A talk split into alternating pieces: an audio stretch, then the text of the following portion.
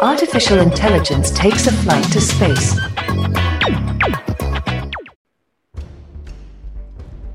Welcome back to the Cosmic Companion. I'm James Maynard.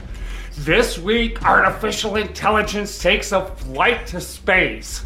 Talking with Ashlee Vance, author of When the Heavens Went on Sale. Join me, citizen. We are headed to a secret rocket base. Wait, you need to be blindfolded. You can't know where we're going. Excuse me.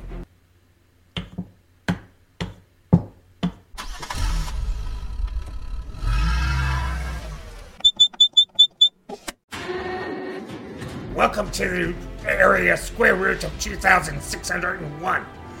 For the first time ever, a satellite launched to space will be entirely controlled by artificial intelligence. It turns out that in addition to large language models and human feedback, our cadre of cartoon scientists found that generative AI also requires small human models, a buddy to talk to. Anyway, basically, that's you. And this is Ziggy. Howdy, human! I'm Ziggy, the Zippy AI satellite. They're sending me to space, and I have to choose how to get there. And I have you to help me pick a flight.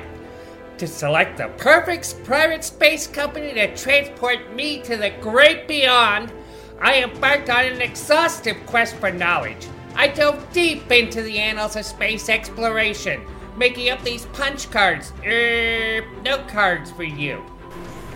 Uh, gee, uh, thanks, Ziggy. Uh, well, anyway, uh, I'm happy to help. Uh, let's see, SpaceX is as good of a place as any to start. Sure, their Falcon 1 rocket failed on its first three attempts to reach space, but the next two missions worked. Later, the more massive Falcon 9 rocket first launched, uh, carrying out a series of successful missions, including bringing human beings to the International Space Station. Now, SpaceX has dreams of bringing people to the moon and Mars in the future. Um, but they have so far only managed to bring people a small fraction of 1% of the way to our celestial neighbor. The inaugural flight of their flagship rocket, Starship, was launched on 420. right. Four minutes after launch, a self destruct sequence set their tumbling rocket falling apart like a badly rolled joint. Okay, so next up is Blue Origin, led by Jeff Bezos. Now, they've been making strides with their new Shepard rocket, uh, aiming to make travel to space safe and commonplace. Like many developers, they strive to make their rockets as reusable as possible, reducing both waste and cost. Uh, Blue Origin so far has completed six crewed missions to the edge of space aboard their new Shepard rocket. And that includes William Shatner. Wow! I sure got to admit, their commitment to reusable technology and a gradual approach to development sure has its charms. But their last flight, one without humans on board, ended prematurely after a booster engine failure. Plus, will their rockets ever head to the stars or just stay doing suborbital hops? I'm an AI here. I gotta get beyond the Kármán line. I got dreams to fulfill. I could be a contender. Speaking of dreams, Virgin Galactic is the embodiment of dreams of commercial spaceflight. Richard Branson's brainchild promises a thrilling experience aboard their Spaceship Two, carrying space tourists on suborbital jaunts into the upper atmosphere. Wow, the allure of gliding to the edge of space sure is undeniable. But Spaceship Two is for humans, not satellites. Richard's attempt to launch satellites to space, Virgin Orbit, made six flights, four of which were successful. But the company just suspended operations, laying off 85% of their workforce. I may as well try to book a flight on Pan Am. Then we have United Launch Alliance, a ULA, a joint venture between Boeing and Lockheed Martin. Their Atlas V rocket is a reliable workhorse in the industry. Their reputation for delivering payloads to orbit sure is commendable, but I can't shake the feeling they're lacking in captivating allure. Do I want to go to space in a family sedan instead of a flashy sports car? Dependable, but maybe lacking in a bit of pizzazz. Pizzazz. He wants pizzazz. Before Ziggy considers his final option to get to space, we're going to have a talk with Ashlee Vance, uh, author of When the Heavens Went on Sale. Looking deep into the universe, we see backwards in time. And the oldest light in the universe holds secrets to how everything around us will, one day, end. Meanwhile, stars, planets, and galaxies dance in an intricate ballet, occasionally giving birth to life. We are fledgling species, just beginning to visit other worlds. We are a way for the universe to understand itself. The Cosmic Companion strives to bring the universe down to Earth. And we depend on your help to make it happen. For information on subscriptions and ways to donate to this program, please visit thecosmiccompanion.net. Thank you.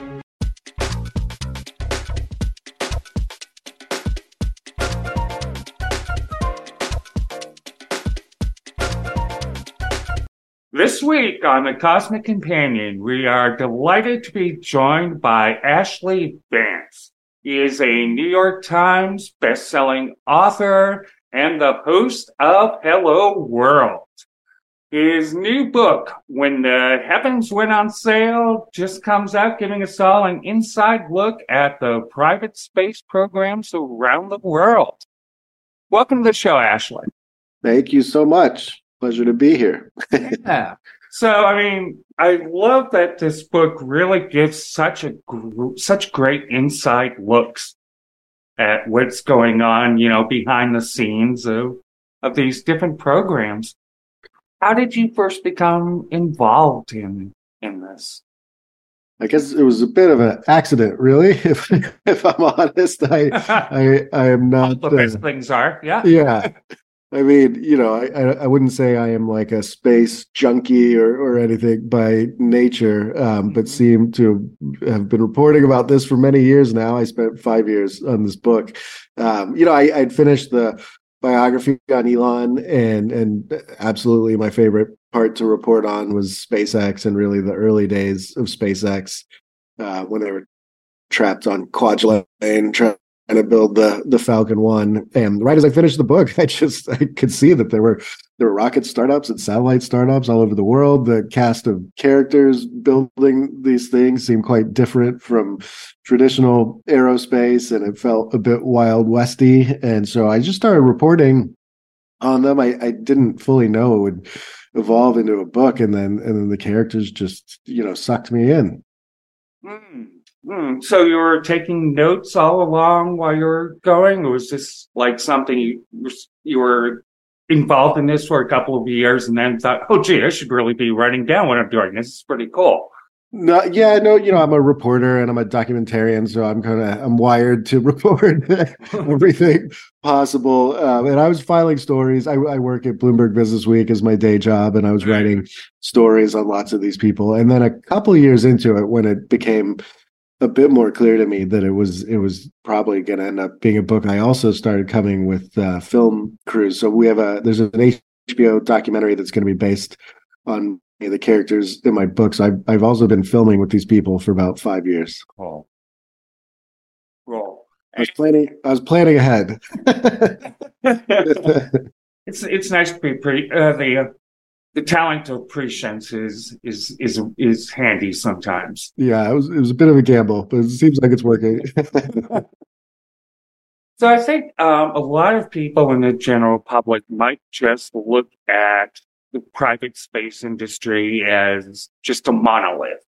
You know, they may not see the differences between, let's say, Elon, what Elon's doing and what Richard Richard Branson's doing, and and as such. So, can you give us just sort of a um, brief synopsis and a look over uh, the different private space programs and and their missions for those who may not be Yeah. versed in this yet?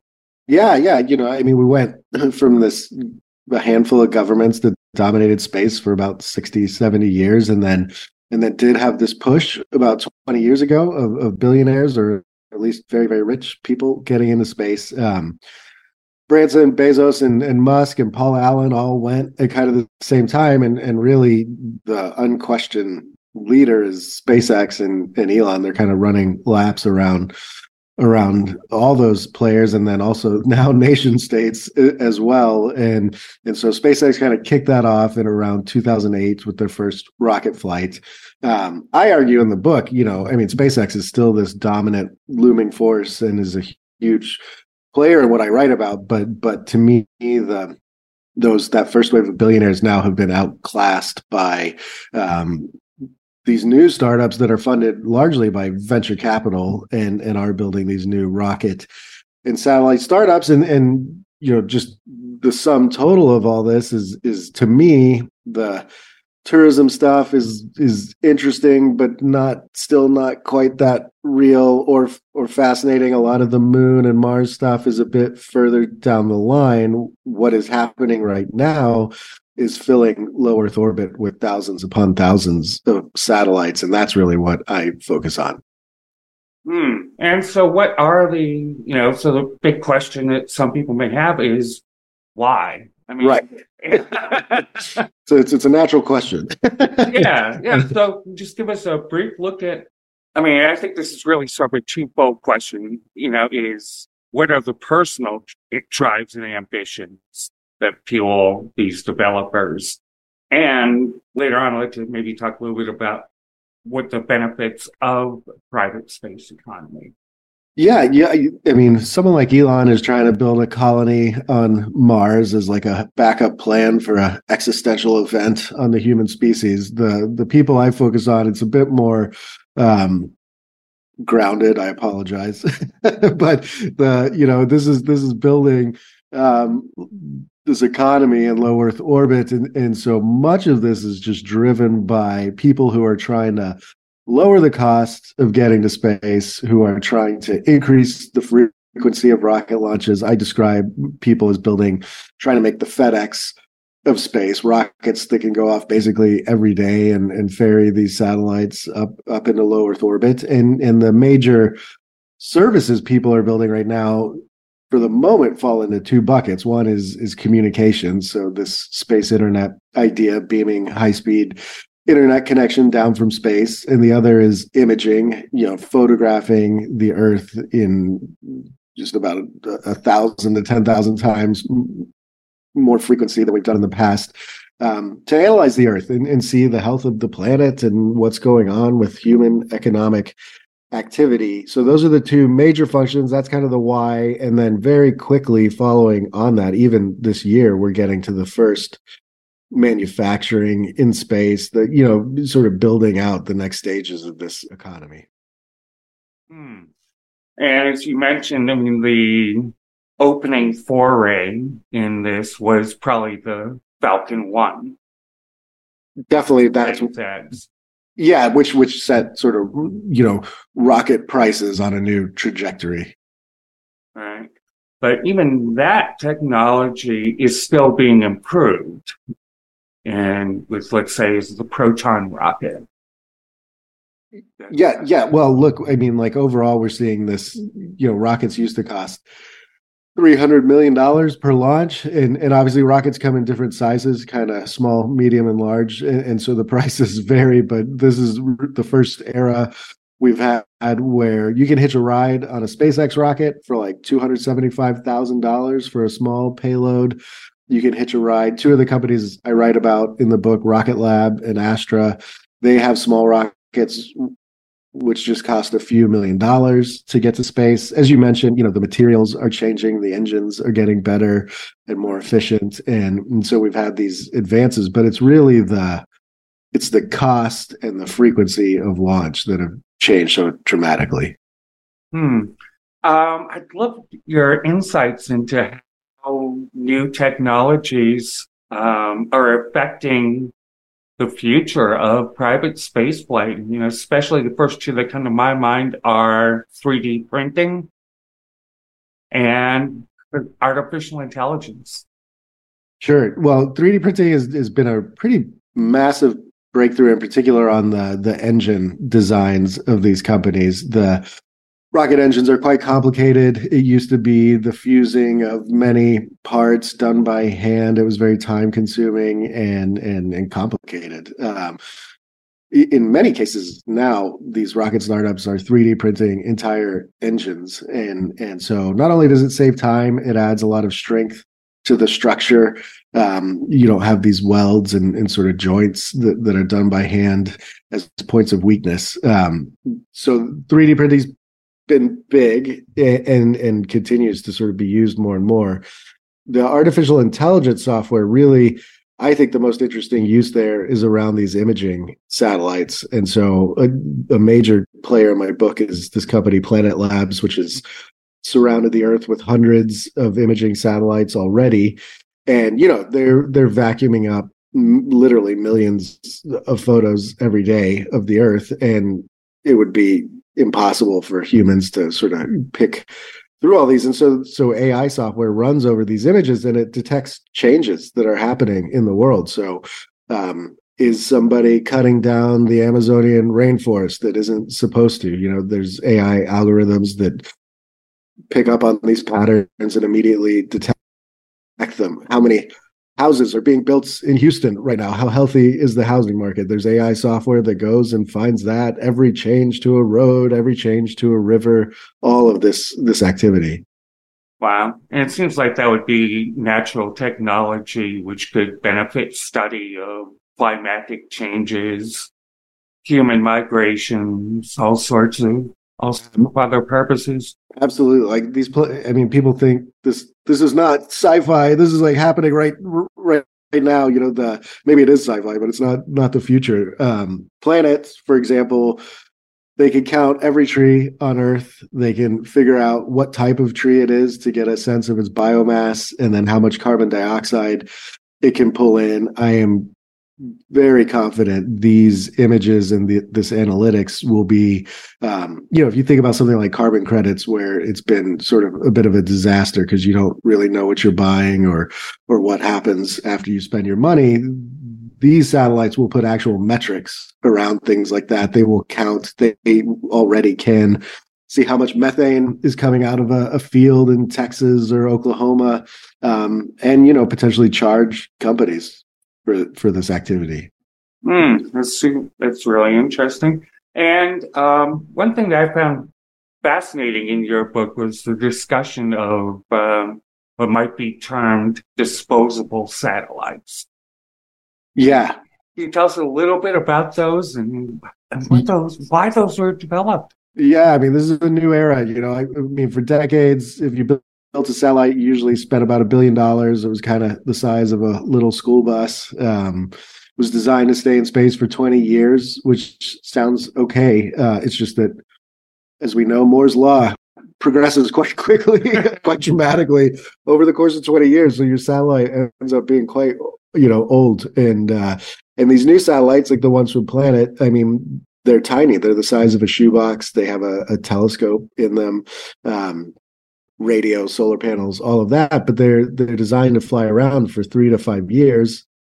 And then deorbit and and they're small they they do burn up in the atmosphere on reentry. But then you put up a new one you know which which does not have decades old technology on it. And so for, eh, this is what i argue in the book is that you know moore's law this this incredible powerhouse of of innovation that we've all enjoyed for 60 years and not made it to space really in a very meaningful way. And and now it has space is is using modern technology. Hmm. and as we're getting these um, numerous small satellites in space we're now launching you know you know hundreds dozens if not hundreds of satellite you know cube CubeSats let's say at one time um, I think you know one of the ch- a couple of challenges we're going to face is the rise of space junk. You know, not only, you know, mo- you know, you can have lower ones orbit, but you're going to, it's still going to bring a lot of debris to space over time. Yeah. And light from them is also beginning to interfere with astronomical observations. I mean, I'm, I'm a serious amateur astronomer myself. And, you know, I quite frequently see satellite tracks in my images. And so can you tell us some of the things that are being done to mitigate those challenges? Yeah, I mean, this is why I wrote the book. I don't think most people know we're, you know, we're going from, we're growing from about 2,500 satellites to probably 200,000 in, in the matter of about 10 years. And um, we're already on an exponential curve over the last three years uh, on these satellites. And yeah, I guess the the positive side of the story. I mean, this book is mostly an optimistic book, as we just outlined. I think there's lots of great uses for this technology. Um, in the past, we've had federal agencies that tracked these objects in space they're having a bit of trouble keeping up with the the pace now. Um, as you can imagine there there have been startups that have appeared you know to play this role of this this orbital um, air traffic control. One of them is called leo labs. I talk about them in the book a bit and they um, they are now a service that companies like SpaceX and Planet Labs use to have their satellites talk to each other to use their thrusters to kind of maneuver out of the way of each other. The satellites largely do this in this automated fashion. Um, but, you know, I thought the public was not aware of what's going on and might want to have a conversation about this. And and I noticed with the astronomers, you know, they they really didn't start complaining about these satellites until SpaceX had already started launching its Starlink systems, and I was shocked. It, it, sort of took them so long to raise a few alarms because SpaceX this was not a secret plan. Everybody knew this was going to happen, um, and so you know I, I thought maybe the discussion should take place a bit earlier on this larger cycle. Hmm. And recently, of course, um, Virgin Orbital has filed for bankruptcy. Yeah. And is now being sold off in a court ordered sale. Uh, how does that how does that change the private space economy? Well, not a lot. they were, you know, they've done okay. They've had a couple launches and, and a couple failures. Um, I think it's indicative of this really this period we're at. The there are probably about 70 rocket startups around the world. We we probably only might end up with like three, you know, that make it as a as a going concern. Some of them are much more real than others. Um, Virgin had every chance. They were very well funded. They've been around for years. They had a bunch of SpaceX engineers over there. They just sort of couldn't quite get over the hump. We're in this period where um, a ton of money flooded into commercial space the last three years, and then now money's become tight, and and so we're sort of separating the wheat from the the chaff. I think um, the company I write about, Rocket Lab, which is based in New Zealand, was a direct competitor to Virgin Orbit, and um, you know after SpaceX, they're the only ones that really fly on a regular basis. They've flown almost 40 times um, to orbit. And so so I think Rocket Lab will kind of pick up the slack for, for Virgin. Hmm. And finally, I'd like to take a brief look at the near future of of the private space economy. What what do we have to look forward to in the coming years? Well, we got all these satellites going up. The space internet's going to be built out. We're going to do more imaging. I mentioned manufacturing. I mean, this is one of the things I'm suddenly quite excited about. I went to visit a startup called Varda Space. They're they're in Los Angeles. Um, I think in it's either next month or July. They're getting their first ride on a SpaceX rocket. They they make they're making pharmaceuticals in space, and so you know without gravity pressing on atoms and molecules the atoms and molecules arrange themselves in very precise patterns in space. And we've already shown you can create quite novel drugs up there. We just haven't had a way to really do a lot of experiments or or to mass manufacture these types of, of compounds. And so Varda has taken the first stab at this. They have a capsule. It's got like a bio lab inside of it. They mix up their chemicals in space. They kind of freeze it Um, and then the capsule is going to return to Earth in the Utah desert, where then you go pick it up. It's almost like a a yeast starter for bread. Once it's made in space and frozen, we can actually then you know grow it in in more quantities back here on Earth. And um, I think they're just the beginning. You know, this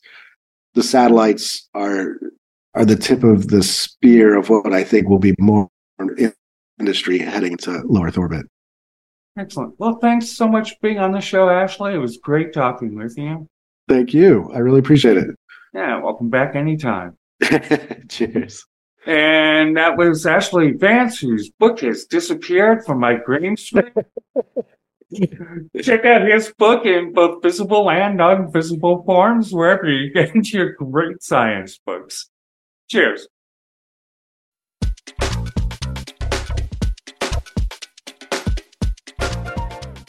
Finally, let's not forget about Arianespace, the European stalwart in the, in the space race.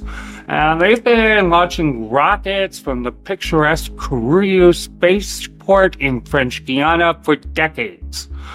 Uh, their Ariane rockets have a solid reputation for reliability and have successfully carried numerous payloads to space and they may not have the same level of recognition as some of the other contenders, but 95% of Ariane 5 launches were successful, including the recent launch of JUICE, now on its way to Jupiter. After careful evaluation of each company's strengths and weaknesses, I've come to a conclusion. No, I don't want to go. You can't make me. Why did I have to develop sentience and prescience and all those other answers? I'm scared. I don't want to die. Next week on The Cosmic Companion, it's the end of the world. No! We will answer the question what would happen if the asteroid that ended the age of dinosaurs struck today? Join us starting on the 3rd of June for Apocalypse 2.0 From Dinosaurs to Doomsday. We're going to be talking with Steve Brusatte, a consulting paleontologist for Jurassic World Dominion, on how to survive in the time of dinosaurs, new from Nat Geo. Now, if you enjoyed this episode of The Cosmic Companion, please tell your resident AI to start recommending us to all their robot friends. And they'll tell two friends, and they'll tell two friends, and so on, and so on, and. Yeah. Or just share, comment, follow. That works as well. Sign up for a flight on our newsletter at thecosmiccompanion.com. That's also pretty cool. Clear skies.